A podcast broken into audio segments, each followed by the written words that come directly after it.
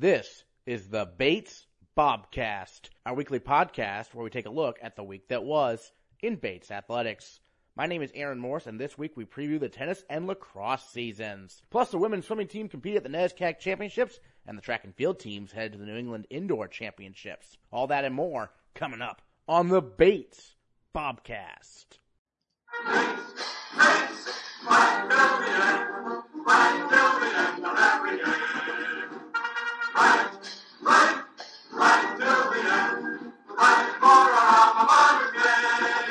The women's swimming team finished sixth at the three-day NESCAC championships over the weekend, despite not having any divers on this year's roster. First year Caroline Apathy led the way for Bates in the pool, tallying five all NESCAC performances by finishing second in both the 50 and the 100 yard butterfly and helping Bates take third place in three different relays. She broke the school record in the 50 fly and currently ranks sixth in the nation in the 100 fly and she is our female Bobcat of the week. Caroline, first of all, your first NESCAC swimming championships. Uh, how'd it go overall? Obviously, uh, you seem pretty comfortable in the pool there against some elite competition, right? We had a great season of training. I think like that helped me a lot, and we were all tapered and ready to go. So it was a fun, exciting weekend of swimming. I haven't been tapered in a while, so that definitely helped.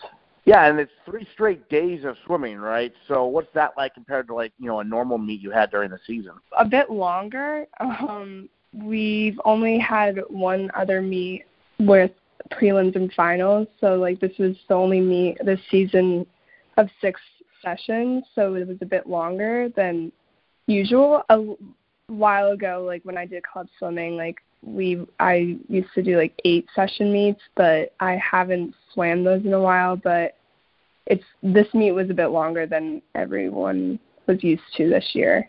Sure, and then the the butterfly, uh, you, you set the uh, team record in the 50 yard butterfly. Um, and did you ever envision the possibility of you setting a team record in your first year here on campus? Uh, no, I re- I was not expecting that at all. Um, I kind of was just I swam it in the morning and I 50s are very hit or miss because they're so short, and I just wanted to, you know, maybe go the same time and if anything faster at night. So I really wasn't expecting to go faster, um, especially that time. And I had no idea it was a school record at all until like 30 minutes after I swam it. Um, so that was pretty exciting, but I'm pretty happy with how it turned out. How'd you find out it was a school record? My coach, PC, like told me like I think after I warmed down, I'm pretty sure I kind of like warmed down and then I got out and he like told me that that was like our new school record and I was like wow like I was kind of shocked um and surprised but yeah that's how I found out. Excellent. And then, you know, you're a first year here, so tell us how you decided to come to Bates uh, for, you know, for academics and for swimming as well.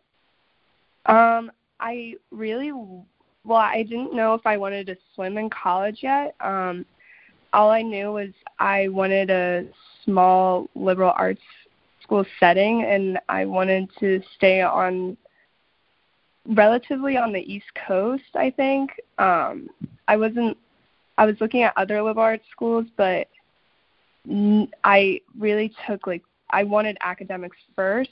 Um, so I really wanted a D3 program because I think that was like what was in the cards for me um, swimming wise. And I my uh, old swim coach, who was also a college counselor, he I went to him for help in looking for schools, and he recommended Bates College to me. And I had, I it was my junior year, and I never heard of Bates before until then. And I started looking into it, and I was like, really like, I was very happy that once I emailed um, coach and I found out like I could, I had a chance of like coming here and like getting in. I was very happy and then I took my recruiting trip and that kind of sealed the deal. Um I met with the team and I really saw myself with like the whole team setting and I really liked the canvas and yeah, that's everything was perfect and everything is perfect. Excellent. Had you ever been to Maine before your recruiting trip?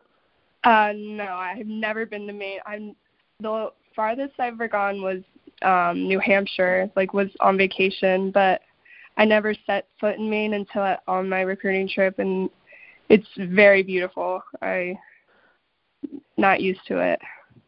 Yeah, what was your initial impression when you you know first you first uh, came to campus and everything? What was some things that stood out to you?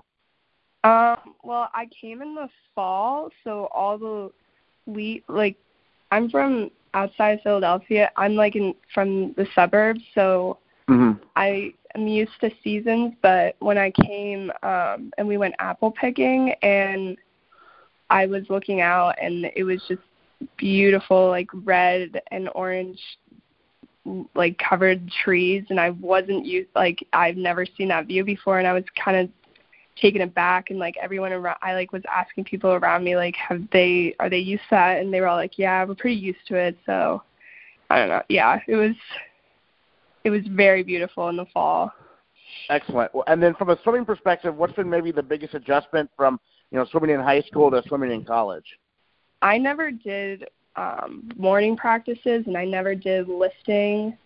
Um, that hmm. was probably the biggest adjustment for me. But you know, when you're waking up at five thirty in the morning or five o'clock in the morning, um, it's it gets everyone else is doing it too, so you're not alone with it. You know, I'm like I walk to the pool at 5:30 in the morning and I see other people walking to it too and it's you're not really alone in that, so it makes it easier.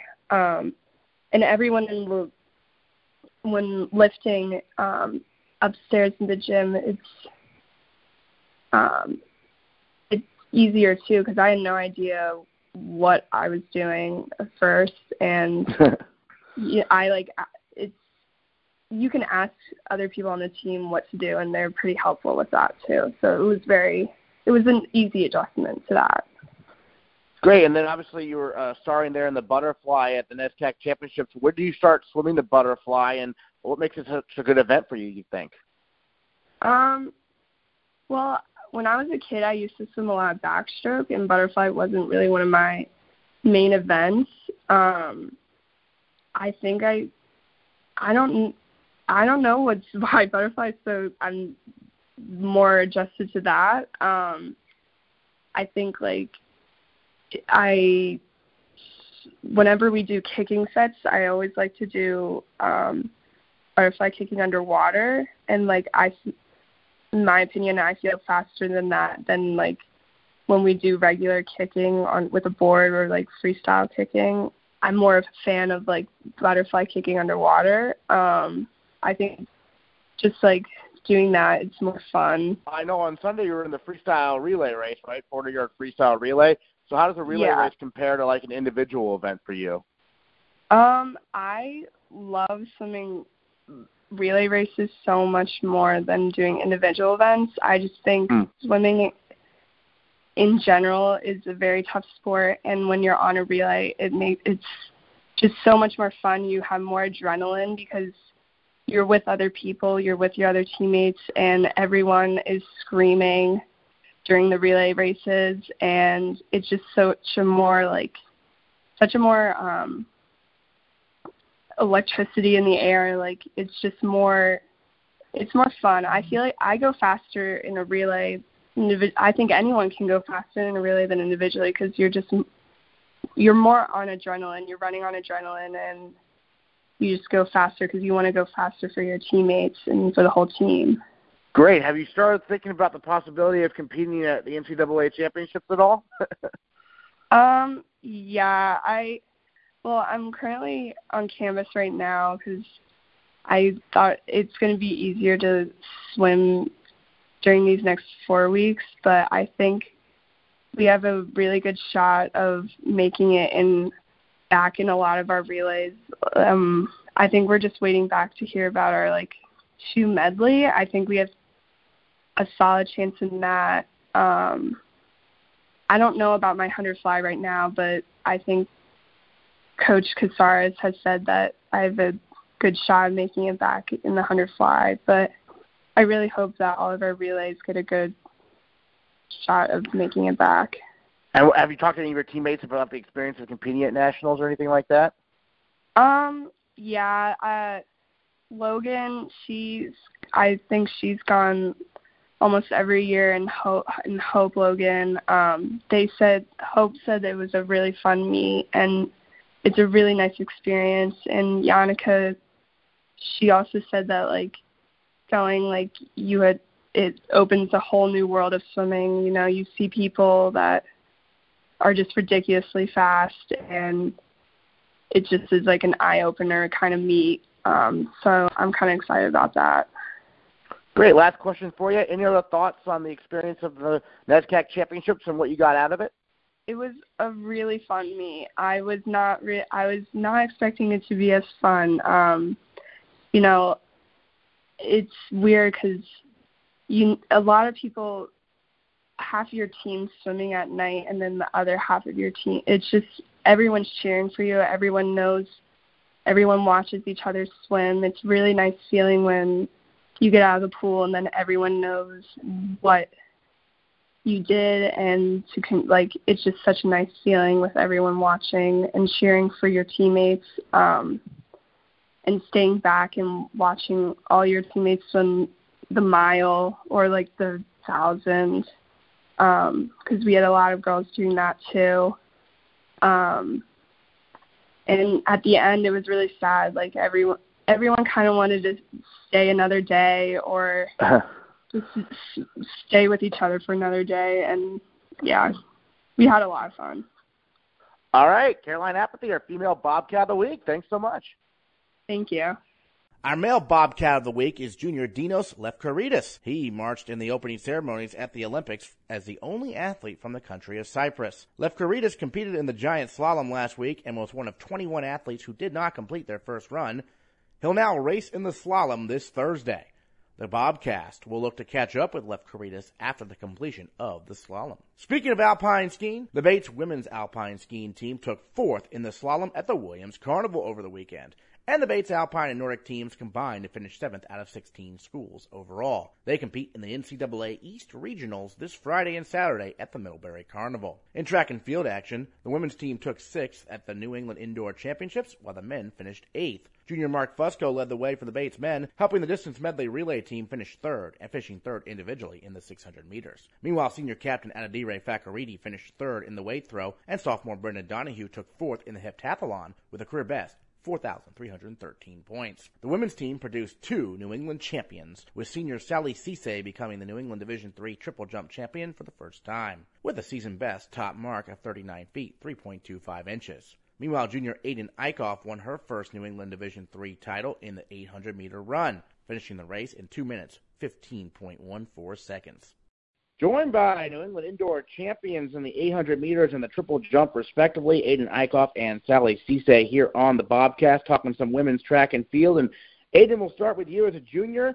You're getting your first 800 meters title at New England Indoors. What was that experience like for you?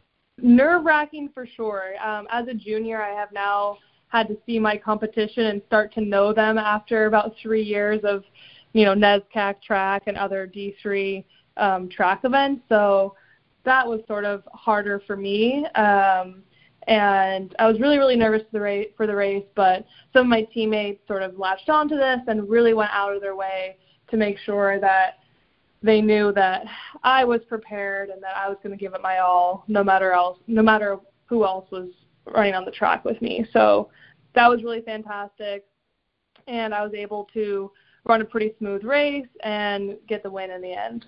And Sally, you've accomplished so much with the triple with the triple jump here at Bates, but this was your first New England indoor title in that event. So how'd that feel for you to to break through like that? It felt amazing. Um, it's definitely like uh, an achievement that I've been looking forward to, like the for the past four years, and it really feels good to finally check that off my list. Um, yeah, I felt I felt good that entire day. Um, I just knew that like a big jump was coming and um, once I completed it, I was happy with the result. Yeah, it was your season best, right? So that's probably a good thing at this point, right? To be to be, be improving each and every week. Yeah, um, I find that when I'm improving each and every week, um, I pull out the best results in the end. I know like my first few years I had like rocky seasons where I'd like pull out a big one and then be inconsistent throughout the season. So it really feels good knowing that like approaching like um nationals that I'm improving every single week and knowing that by the time we get there in what two three weeks that I'll, I'll finally be ready to compete at the level that I want to. And then Ayden, I know part of the fun of a track meet is getting to watch your teammates compete. I know there's some other pretty nice accomplishments, right? Yeah, yeah. It was actually a fantastic day for a lot of people. Um, we had, you know, even though Catherine Cook didn't get the win, she had a great race against some really tough competition. And we had people um, see really big PRs. Uh, we have Sarah Schulte in the 60 hurdles, moved up about 0.2 seconds. And um, we had Anna Bodette run a really, really quick 60 meter dash. So those were two and three individual performances, um, along with, I'm not exactly sure what time the 4x2 ran, but it was really, really fun watching them have fantastic handoffs and fight to the finish. Great, great. I, I mean, you mentioned like Anna Bodette. I know Jenny Martin's been another underclassman who's had a, had a big year for the team. I mean, what's it like to see some of the younger um, athletes step up like that? It was really, really cool. I got a chance to um, talk to Jenny a little bit as we were. Um, she was. We were both heating before our events, and she was worried that she wasn't going to be able to fully compete at the level that she knew she could, just because I think her ankle or calf or something was tight. But it was really awesome to see her instead of sort of backing down and maybe scratching the event. She instead fought through it and competed really well. And then Sally, um, you know, the indoor championships coming up, you know, March 9th and March 10th there in Alabama. But there's a little time between now and then. So how do you, as an athlete, I know you're probably really excited to go back to the indoor championships. How are you, an athlete, kind of preparing for that in the next couple of weeks? So going into like big meets, I always work on like my mental preparation. Um, the most important thing for me is just going in, knowing, being confident, and knowing that I'm go- I've prepared for this for years now, and that I'm ready. Um, and then same with physically preparing, um, lifting, running, uh, practicing daily, just making sure that my body gets that routine down and knows what it needs to do. So there's no need to think about it the day of the meet. Gotcha. And then Ayden, I know obviously the 800 meters looking pretty good for you. The DMR hasn't really run uh, yet this year, but I understand you might be running there in the DMR at, at Tufts on March 3rd. And so, what are you going to do for, to prepare for that? Yeah, so that's going to be a bit of a shift for me. I have run um, two mile races this year, but um, as I will most likely be the mile leg of the DMR that we'll be running, that's going to just for me be a new experience in the DMR, and I hope that I do as well as I can and don't get caught up in in the craziness of the race. But yeah, I'm excited to put the team together and just see what we can do. The mile run you've done a few times this year, and so when you're preparing for that, obviously it's much different than the 800, right? yeah, it is. It definitely, definitely feels that way. Um, oftentimes when I'm running the mile, at the 800 mark, people yell, "Just another 800! Just another 800! You got this!" but it doesn't quite feel that simple. Um, but I I really just have to focus on staying calm for the first couple laps, and then potentially having some stuff left over for the last 200, 400 meters to really kick it. And then Sally, you know, I know you got second last year in outdoors in the triple jump, right? So this mm-hmm. year, your senior year in indoors coming up. I assume the goal is a national title. Is that fair to say?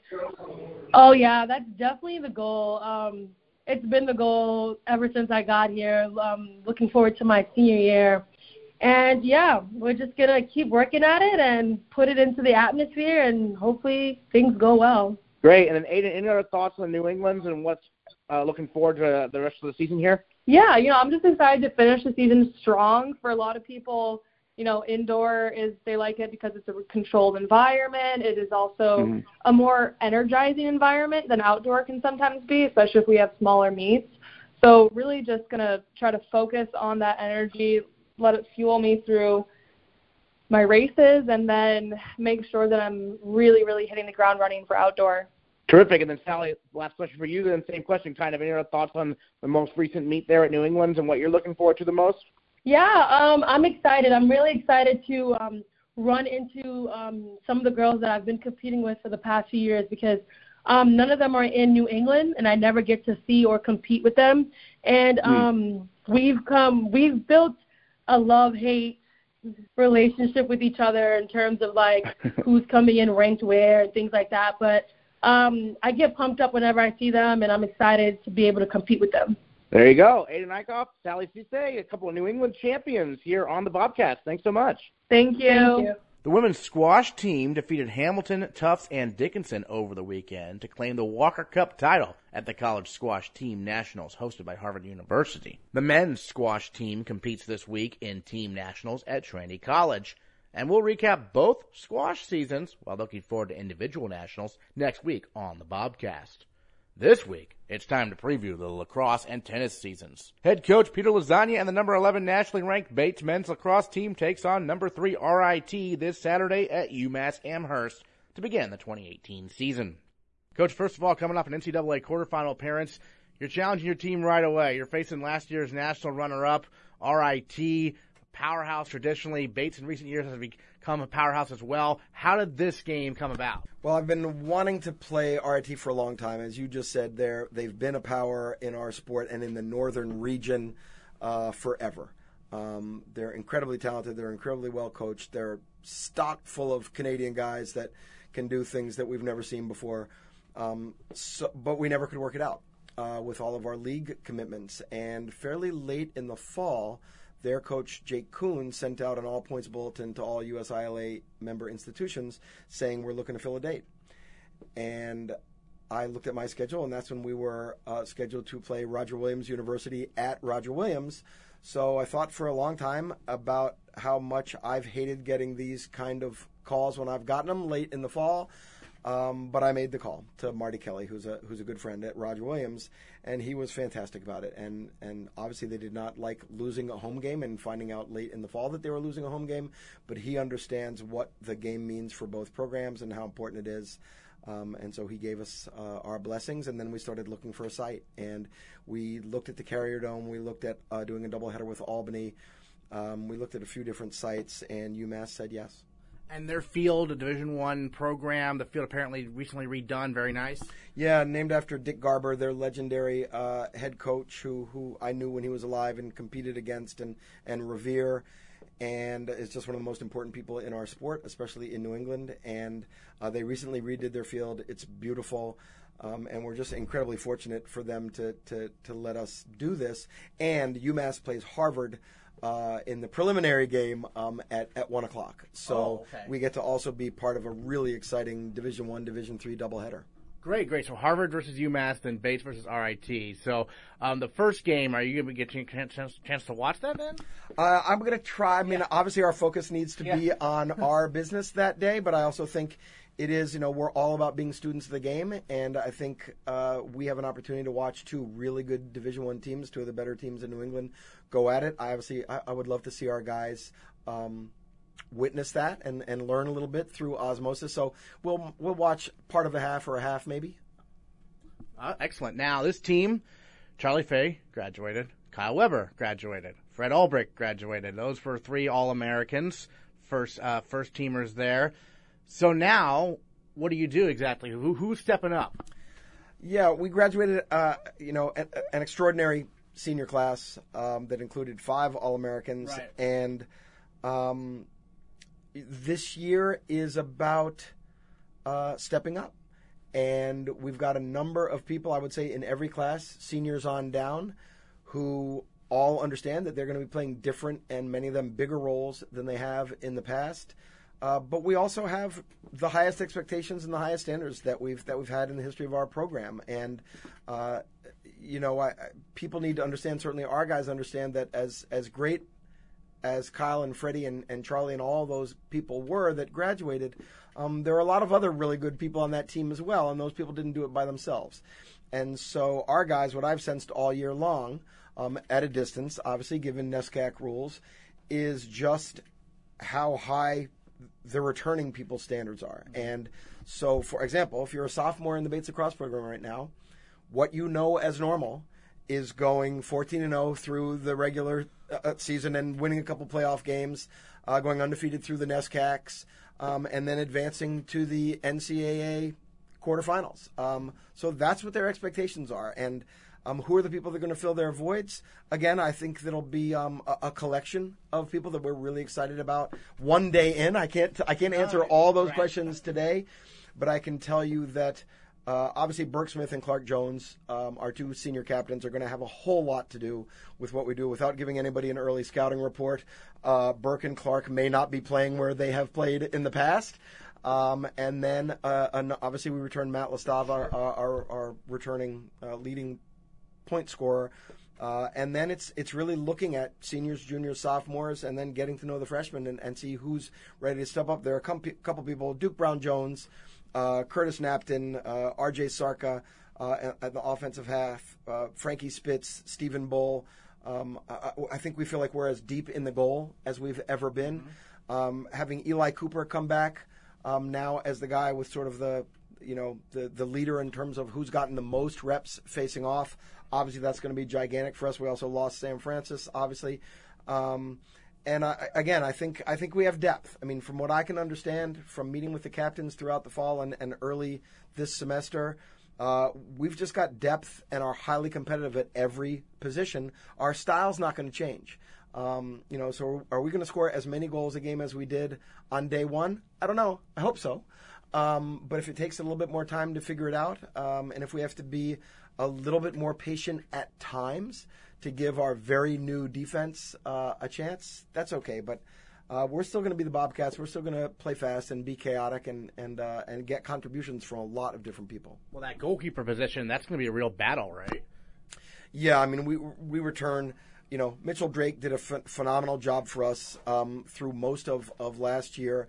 Uh, then Rob Strain got got a crack uh, at the end and, and also did quite well. We've got a new a freshman, Spencer Fox, um, who again, from all uh, I've heard, had a very very good fall and preseason. And so yeah, it's a real battle. Uh, we're, we're sorry that Jared Bauman, who is a senior this year, um, was, is not able, uh, due to some, some lingering injuries, be able to be with us. But um, he's still with us at practice, but not able to play. So yeah, we, we feel really really deep there, and, and, and really deep at every position. You know, and we have get Max Bresci back, yes, uh, who was yes. not with us last year. We get Jack Merritt's back, who was not with us last year. We get a uh, new and improved uh, Rocco Fantoni. Um, a junior this year, ready to, to take on a, a, a much bigger role. Um, you know, Jack O'Brien comes back as, as a seasoned long stick midi for us. So I think we've got a, a lot of really neat opportunities. What we've got to figure out quickly is who are those people? What are the best combinations? Who's best in what role? Um, and again, when you've got a scrimmage with Bowdoin coming up on Tuesday and the opener against RIT a week from tomorrow, we've got to make some of those decisions quickly. So that scrimmage against Bowdoin is going to be very valuable, I imagine. It's gigantic. I mean, yeah. it's our uh, it's our only preseason scrimmage except for against ourselves. So, and they're really good. Right. If I'm them, uh, again, I'm not trying to coach anybody else's team but my own. But looking around at the preseason stuff, um, you know, obviously Wesleyan gets all the credit that they should and are the odds-on favorite to, to win our league and, and maybe win the national championship. That's all completely deserved with the team that they return and with everything they accomplished last year. But Bowdoin also returns almost everybody from a really, really talented team, and I bet they're on a mission. So I, I, wouldn't be surprised if I'm calling a timeout in the first quarter just for us to relax a little bit. Well, that was one of the more epic games last year. Was at Bowdoin, right? Yeah, but again, you know, welcome to the NESCAC. Um, there's a game that we were darn lucky to survive. Um, we made a couple big play plays late at both ends of the field. Mitchell made a couple big saves. I remember Freddie and Rocco had a couple knockdowns that turned into into transition opportunities for us. Uh, Kyle scored a couple big ones, and but yeah, I mean we were damn lucky to get out alive. And that whole team, except for their goalie, who was very good, the whole team is back. Yeah, so Matt Lastava, last year we talked about how, well, there's Andrew Melvin, who we should have mentioned, he graduated also, but Andrew Melvin and Charlie Fay, and then Matt Lastava on the attack. Those two have graduated, so this is a real opportunity for Lastava to see what he can do, not by himself, but more in a more of a featured role, right? No, that's a very good way to to, to put the the question. Um, and it's certainly not by himself. Yeah. Um, not, and it wasn't it wasn't by himself last year. Um, but uh, he's a returning All American, Yeah. and and that's meaningful. He will be a marked guy, and um, you know, there uh, for every offensive player, but especially for attackmen, uh, going from being a freshman. Um, who people eventually found out about, but didn't know to start off the season, to being an established now returning sophomore, that's quite a bit of difference. And so, um, again, how teams are going to match us up, decide to match us up, you know, I don't know. But probably Matt wasn't getting the first guy, the first defender um, last year, and he probably will this year. So that that's very different. But I will tell you, um, nobody works harder, uh, and I know that simply because my office is located where it is, which means that if you want to come do wall ball in one of the racquetball courts in Merrill Gym, I'm going to see you. And uh, and Matt works at it hard every day. Um, he loves the game. He's excited about it. He brings incredible energy. Um, but as you said, he's not doing it alone. Uh, I think we will be a little bit more of a of a six or ten or twelve headed beast this year, and uh, and and he'll find his opportunities to make great plays for us. You have decisions to make about who's even going to be on the roster. Has this ever been a factor before? Uh, not in the way that it is Yeah. th- this year. Um, part of the, the success and popularity of our program means that a, a- a lot of people want to play lacrosse at, at Bates, whether I recruited them or not. And that's incredible. That's what we want. That's very consistent with Bates and Bates lacrosse and the NESCAC philosophy. Um, but I've also got to, you know, limit it to the people that can actually compete at this level and, and do everything we need them to do uh, so that I'm creating the best situation for the students out there on the field. And um, as much, I'm always going to work as hard as I can to take as many people as I can that can physically and mentally do this um, and compete at this level. And if that's everybody, then that's everybody. But um, it's likely uh, that I'm going to have to make some some cuts. And though that quite quite honestly, Aaron, that's the part about my job that I like the least. Now they say in sports and college sports, the best programs don't rebuild; they reload. Is this a year where we find out if Bates is going to be reloading or rebuilding? Well, yes. Yeah. Um, and, and I'll be honest. I think part of the excitement that I sensed yesterday uh, at the first day of practice, and what I've really sensed all the way through since the school year started, was they understand um, what people out there think, and that whether people view last year as a as a, a normal next step for Bates lacrosse that we've been building to, or they look at it as a one year aberration um, that was largely the work of a, of a couple really extraordinary individuals. Either way, the bottom line conclusion is we don't really have to worry that much about Bates this year. And I learned a long time ago to stay away from lacrosse uh, chat rooms. That's not good for my mental health um, or my professional security, probably. But um, I know how good this league is, and I know how great the competition throughout Division Three is. And uh, you know what? People pro- people should not put us in Wesleyan's uh, league or Amherst's or Bowdoin or maybe even Middlebury. And, and, and certainly, again, I mean, RIT went to the national championship last year. So that's all rational. I'm, I'm not disputing that. But again, we've got really hardworking, proud people that are really excited uh, to take another shot at it. You know, I, I think outside of our locker room, uh, people probably don't understand that last year's team, which includes, you know, three quarters of uh, the people that are back here this year, um, they weren't pleased with how the season ended. Right. Um, I think outsiders might go, "Wow, isn't that a neat little story?" And it certainly was a neat little story. But we didn't accomplish our goals, and so we have unfinished business. And I think all of the returners and the first years are learning this quickly. Um, we have unfinished finished business, and and our plan is to finish that business. Peter Lasagna, thanks so much. My pleasure, Aaron. Thank you.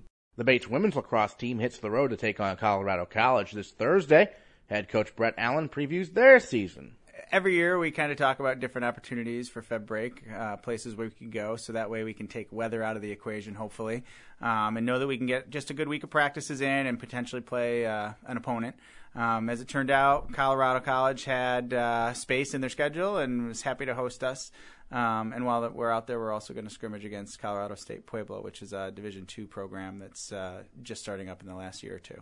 So Division Two, especially when it's a new program, you really don't know what to expect, right? No, and you know, honestly, the scrimmage isn't about Yeah. who we're playing. It's just about playing Right. against somebody who isn't wearing the same penny as we are. Yeah. um, and so, you know, who the opponent is um, is kind of irrelevant. It's just a chance for us to play before we play against Colorado College next Thursday. Um, you know, the other thing is we've got a lot of new rules this year. So Yes. um, I was going to ask you about that. yes. So it's a good chance for us to be in sort of a game and live situation against another team while we get used to new rules. Well, give us the nuts and bolts for fans out there. What new rules can they expect to see? So, uh, there's a couple of bigger ones, I guess, that'll probably be noticeable. Uh, the first one is there is um, a 90 second possession clock now. Uh, it was instilled last year at Division One, but Division Two and Division Three added it this year. So there will be a shot clock visible or a possession clock visible in every game, um, and each team needs to get a shot on the goal or off the pipe um, in order to maintain possession for it to reset. Uh, if there's a turnover, obviously the other team gets it and they get their own 90 seconds. So um, I think you'll see a little bit faster paced. I think you'll see more shots. I think we'll probably see more goals. Um, you know, the intent of the rule when it first came out, I think, was just to limit people from shortening the game and trying to hold on to the ball and not giving the defense a chance to to get it back. So I think it'll be a little bit more spectator friendly too. Well, we, yeah, we saw that two years ago in the playoffs. It's, it's no fun when it's three to two. yeah, you know, it's um, people like to see goals, Yeah. and it doesn't matter what the sport it is. You know, basketball they love to see three pointers and dunks, and lacrosse they like to see a lot of goals. You know, it doesn't matter what the sport is. So if the shot misses completely wide, that does not reset the clock. Correct. Okay, gotcha. Uh, that's the most significant change. Any other changes that we should know about? Uh, the well, there's free movement now. So in the past, every time the whistle blew, players on the field would have to stop and wait for the officials to sort of reset the play, and then they would initiate play again with a, a start by whistling. Um, and now, anytime the ball goes out of bounds, um, you know, or anytime there's a foul that's called in transition or outside the critical scoring area, the players who are on offense can just pick it up and go, and everybody else on the field can keep moving. Okay.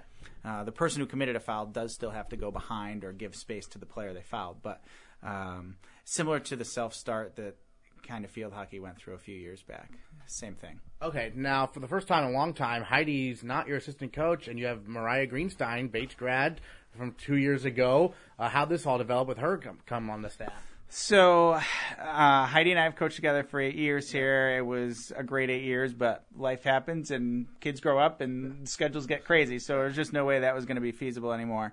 Um, so we miss having her, but we were fortunate. Um, you know, every year we've looked to hire an assistant coach, and at Bates, most of our assistants are pretty seasonal in nature, so they aren't here for the full year. Um, Mariah had gone out to Denver actually last year and taught with AmeriCorps and had been doing some adventure trips and training. And when our position came open in the summer, uh, she inquired about it. So we had a few conversations, and you know, the nice thing is she's the first assistant that we've ever had that's played here, so she's got some familiarity with the program. Um, you know, she knows some of the kids because they were teammates with her her senior year and junior year, uh, and I think that familiarity is going to be really helpful. So.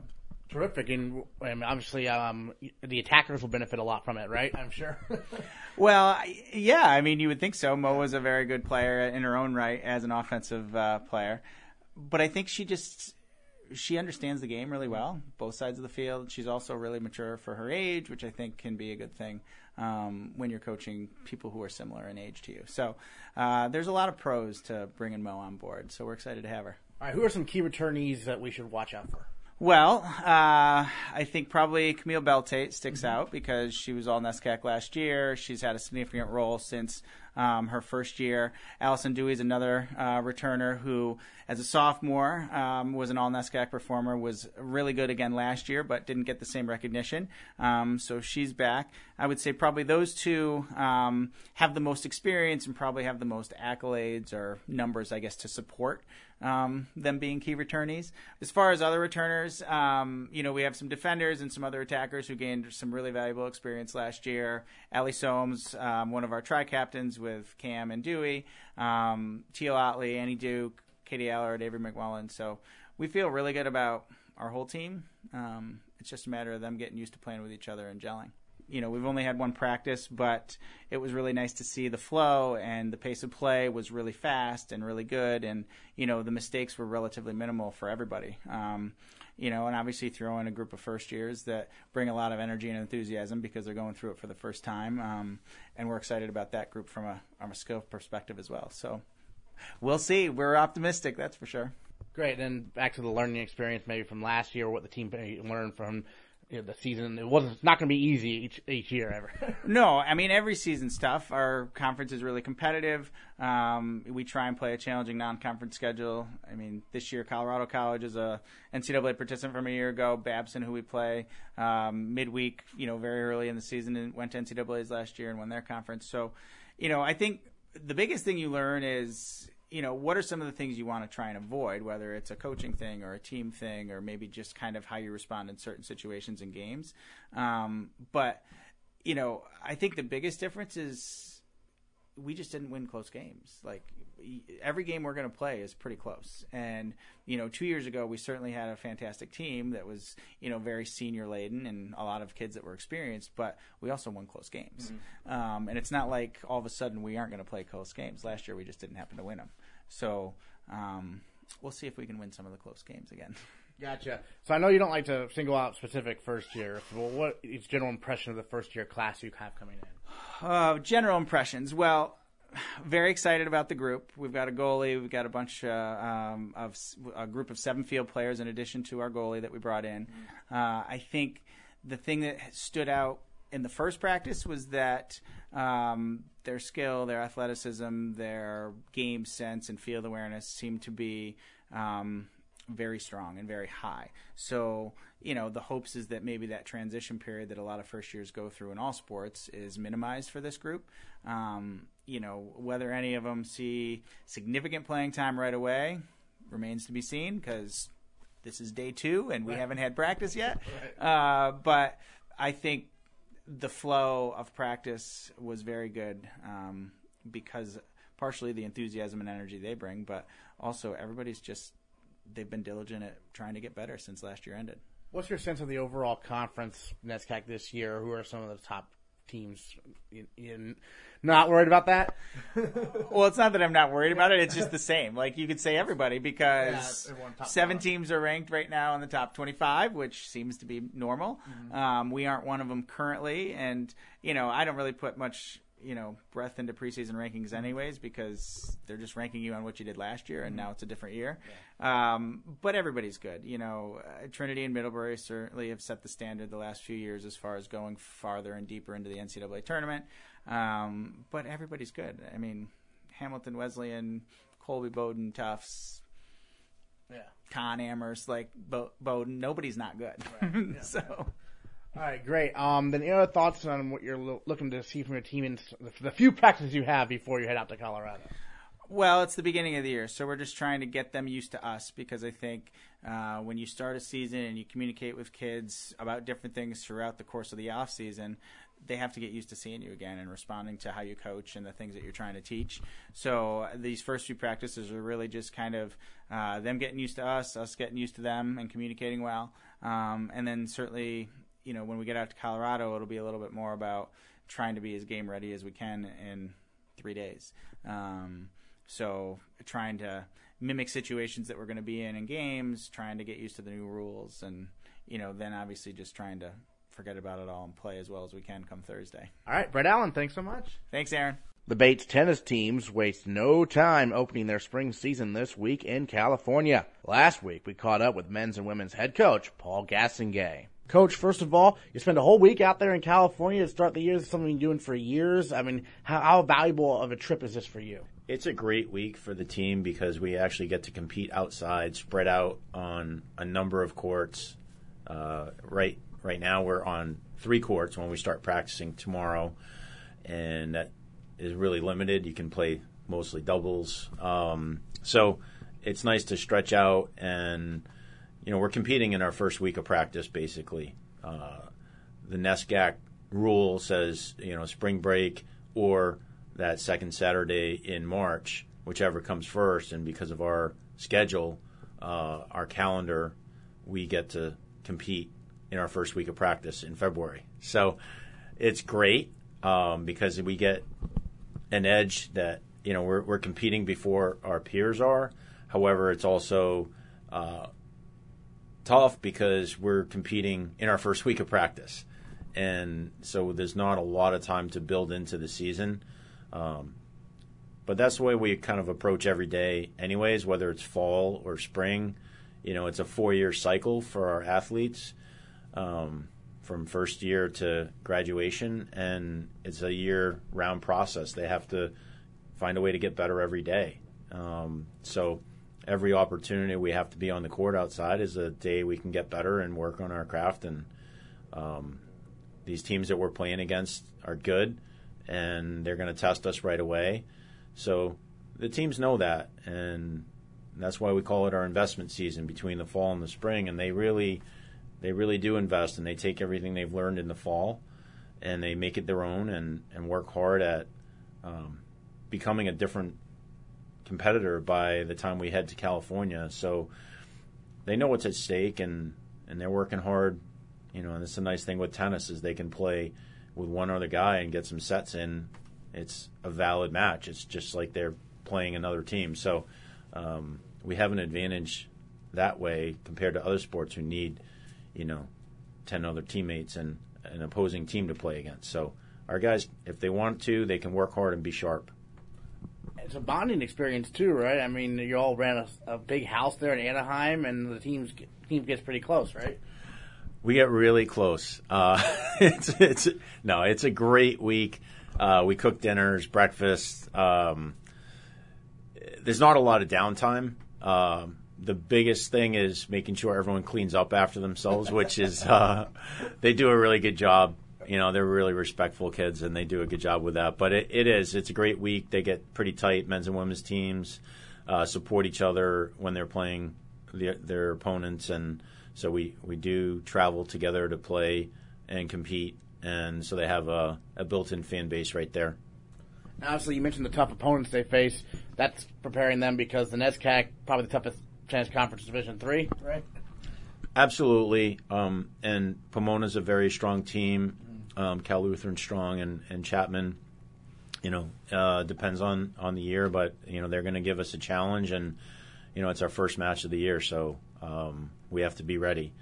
Um, the biggest thing is is the mental game and coming out ready and competing every point. And if we do that, we'll we'll be in good shape. Um, then we'll go back and practice and get better, and then go out to the next match. And you know that's going to happen all season long. How excited? I mean, is the team, a lot of teams this year because I feel like last year, you know, the men were able. We chronicled that they were able to make that NESCAC tournament, which is tougher in tennis because there's only six teams, and the women were pretty close as well. They had a solid season, so it seems like both teams were on the rise, right? Yeah, I think we have some really good athletes. Uh, they all have a great mindset. They're they're working hard. I'm really excited about our groups. Uh, you know, men and women this year. They they they have the right attitude and they're working hard and you know we just have to persevere. You're gonna have illness and injury and and different things throughout the season, and you know we have some new kids who are you know outstanding, uh, and you know their attitude is is awesome. They're willing to work and keep progressing, and so we'll we'll see where we are at the end. But I know they're they're going to keep working every day. Well, if you don't mind, tell us some about some of the new kids maybe in the program who you expect to make an impact. On the women's side, you know, we added uh, a few first years. Uh, Hannah Sweeney uh, had a really strong fall. Um, and then we've got uh, Haley Washington, uh, who's really coming along and very athletic and, you know, super great attitude. So we're really excited. Um, we've got uh, on the guys' side, um, Alex Kennedy is a first year uh, he's a big kid, six foot seven, um, and he keeps developing every day. So you know we you know we got new kids, but it, it's really uh, uh, like you said, playing against the toughest team in the NESCAC every day, and the other teams we play, whether it's our March trip or the California trip, they're they're just excellent teams. So we got to be sharp and we got to keep working. You mentioned Candy being six foot seven. Uh, ben Rosen went through a bit of a growth spurt, didn't he? How tall is he measuring right now? I swear that kid grows every fall. um, but he's uh, yeah, he's got to be six five yeah. at least. Um, he's in incredible shape. He's worked hard all year. You know, all the guys have. You know, he and Josh Liner, our captains, are you know did an amazing job. Uh, same on the women's side with Maisie. They've worked harder um, than they ever have, and together as a unit. So it's it's been really cool. Rosen now a senior, and so I mean uh, he's obviously had some great years the past few years. Uh, what part of his game has he been focusing on the most to take it to the next level uh, for NCAA's and whatnot? I think you know with him, like I said earlier, it's a, a year-round process for four years, and no one did that better than Ben. Uh, he's continued to work in the summer between seasons. It's been a a daily approach for him, and you know he has visions of winning a national championship. That's really what he wants. I mean, and he's doing everything it takes. Um, it's a tough task, and I know, you know, when he works hard and he applies himself and he has the right attitude, you know, he's already a champion just by doing that. And every day he competes, he he leaves everything on the court. He's a great example for his teammates, and um, you know they can all learn from Ben. And uh, you know, he's uh, a model for you know the rest of the NESCAC as well. He's just a great sport out there and just a, a great competitor.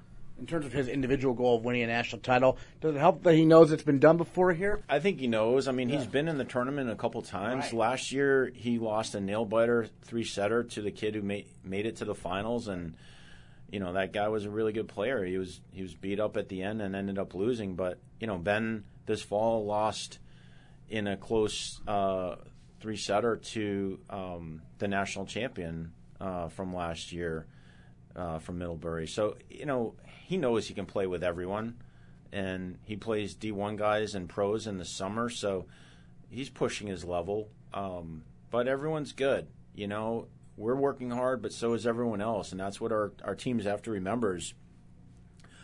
You know, no one's sleeping while we're working hard. You know, everyone's working hard. So, you know, we have to be smarter and we have to apply ourselves more and we have to realize that yeah we're going to have to sacrifice and do a little more than the other teams are doing. Who are some of the key returnees on the women's side? I mean, we all know about Maisie and who else? Well, we were missing uh, Bella. Mm-hmm. Bella Stone was away in New Zealand uh, this fall, so we're really excited to have her back. And she's a great leader on the team and a really strong player. Um, and then you know the sophomore class is strong and We've got Susie back healthy. Last year she missed the season, unfortunately, with an accident. And, you know, uh, where it's sad we we're, we do not have Isabella Isabella Ruvinsky. Uh, she has an injury, had a surgery, so she's out for the for the spring. Hopefully, we'll get her back late spring. But you know, she just brings an awesome attitude and and just uh, a great work ethic. It's just you know breaks your heart when that happens, but it's part of sports, and uh, we know she's going to be there for her teammates. In terms of the doubles lineups for both teams, are those are those set? Or are you going to mix and match a little bit? You know what? That's always a work in progress, yeah. and uh, that's what we'll use this week for is to really, you know, try to figure out, you know, is there a new lightning in the bottle that we can put out there? Uh, we have so many moving parts and some really amazing athletes that you know, it's it's always worth trying some some new things just to see if something is better than what you already have tried in the past. So, but you know, we we know our tried and true you know combos that have worked, and we're going to probably, you know, uh, at least start with some of those. right, right. All right. Well, coach, thanks so much for previewing the tennis season. Looking forward to it for both teams. Thanks. Yeah, we're going under here for a few months, and looking forward to it. Next time on the Bates Bobcast, we'll tell you how our baseball, tennis, and lacrosse teams fared in their opening week of action. Plus, there's still plenty of winter sports to talk about, including championships for both men's swimming and men's squash. All that and more next time on the Bates Bobcast. Right,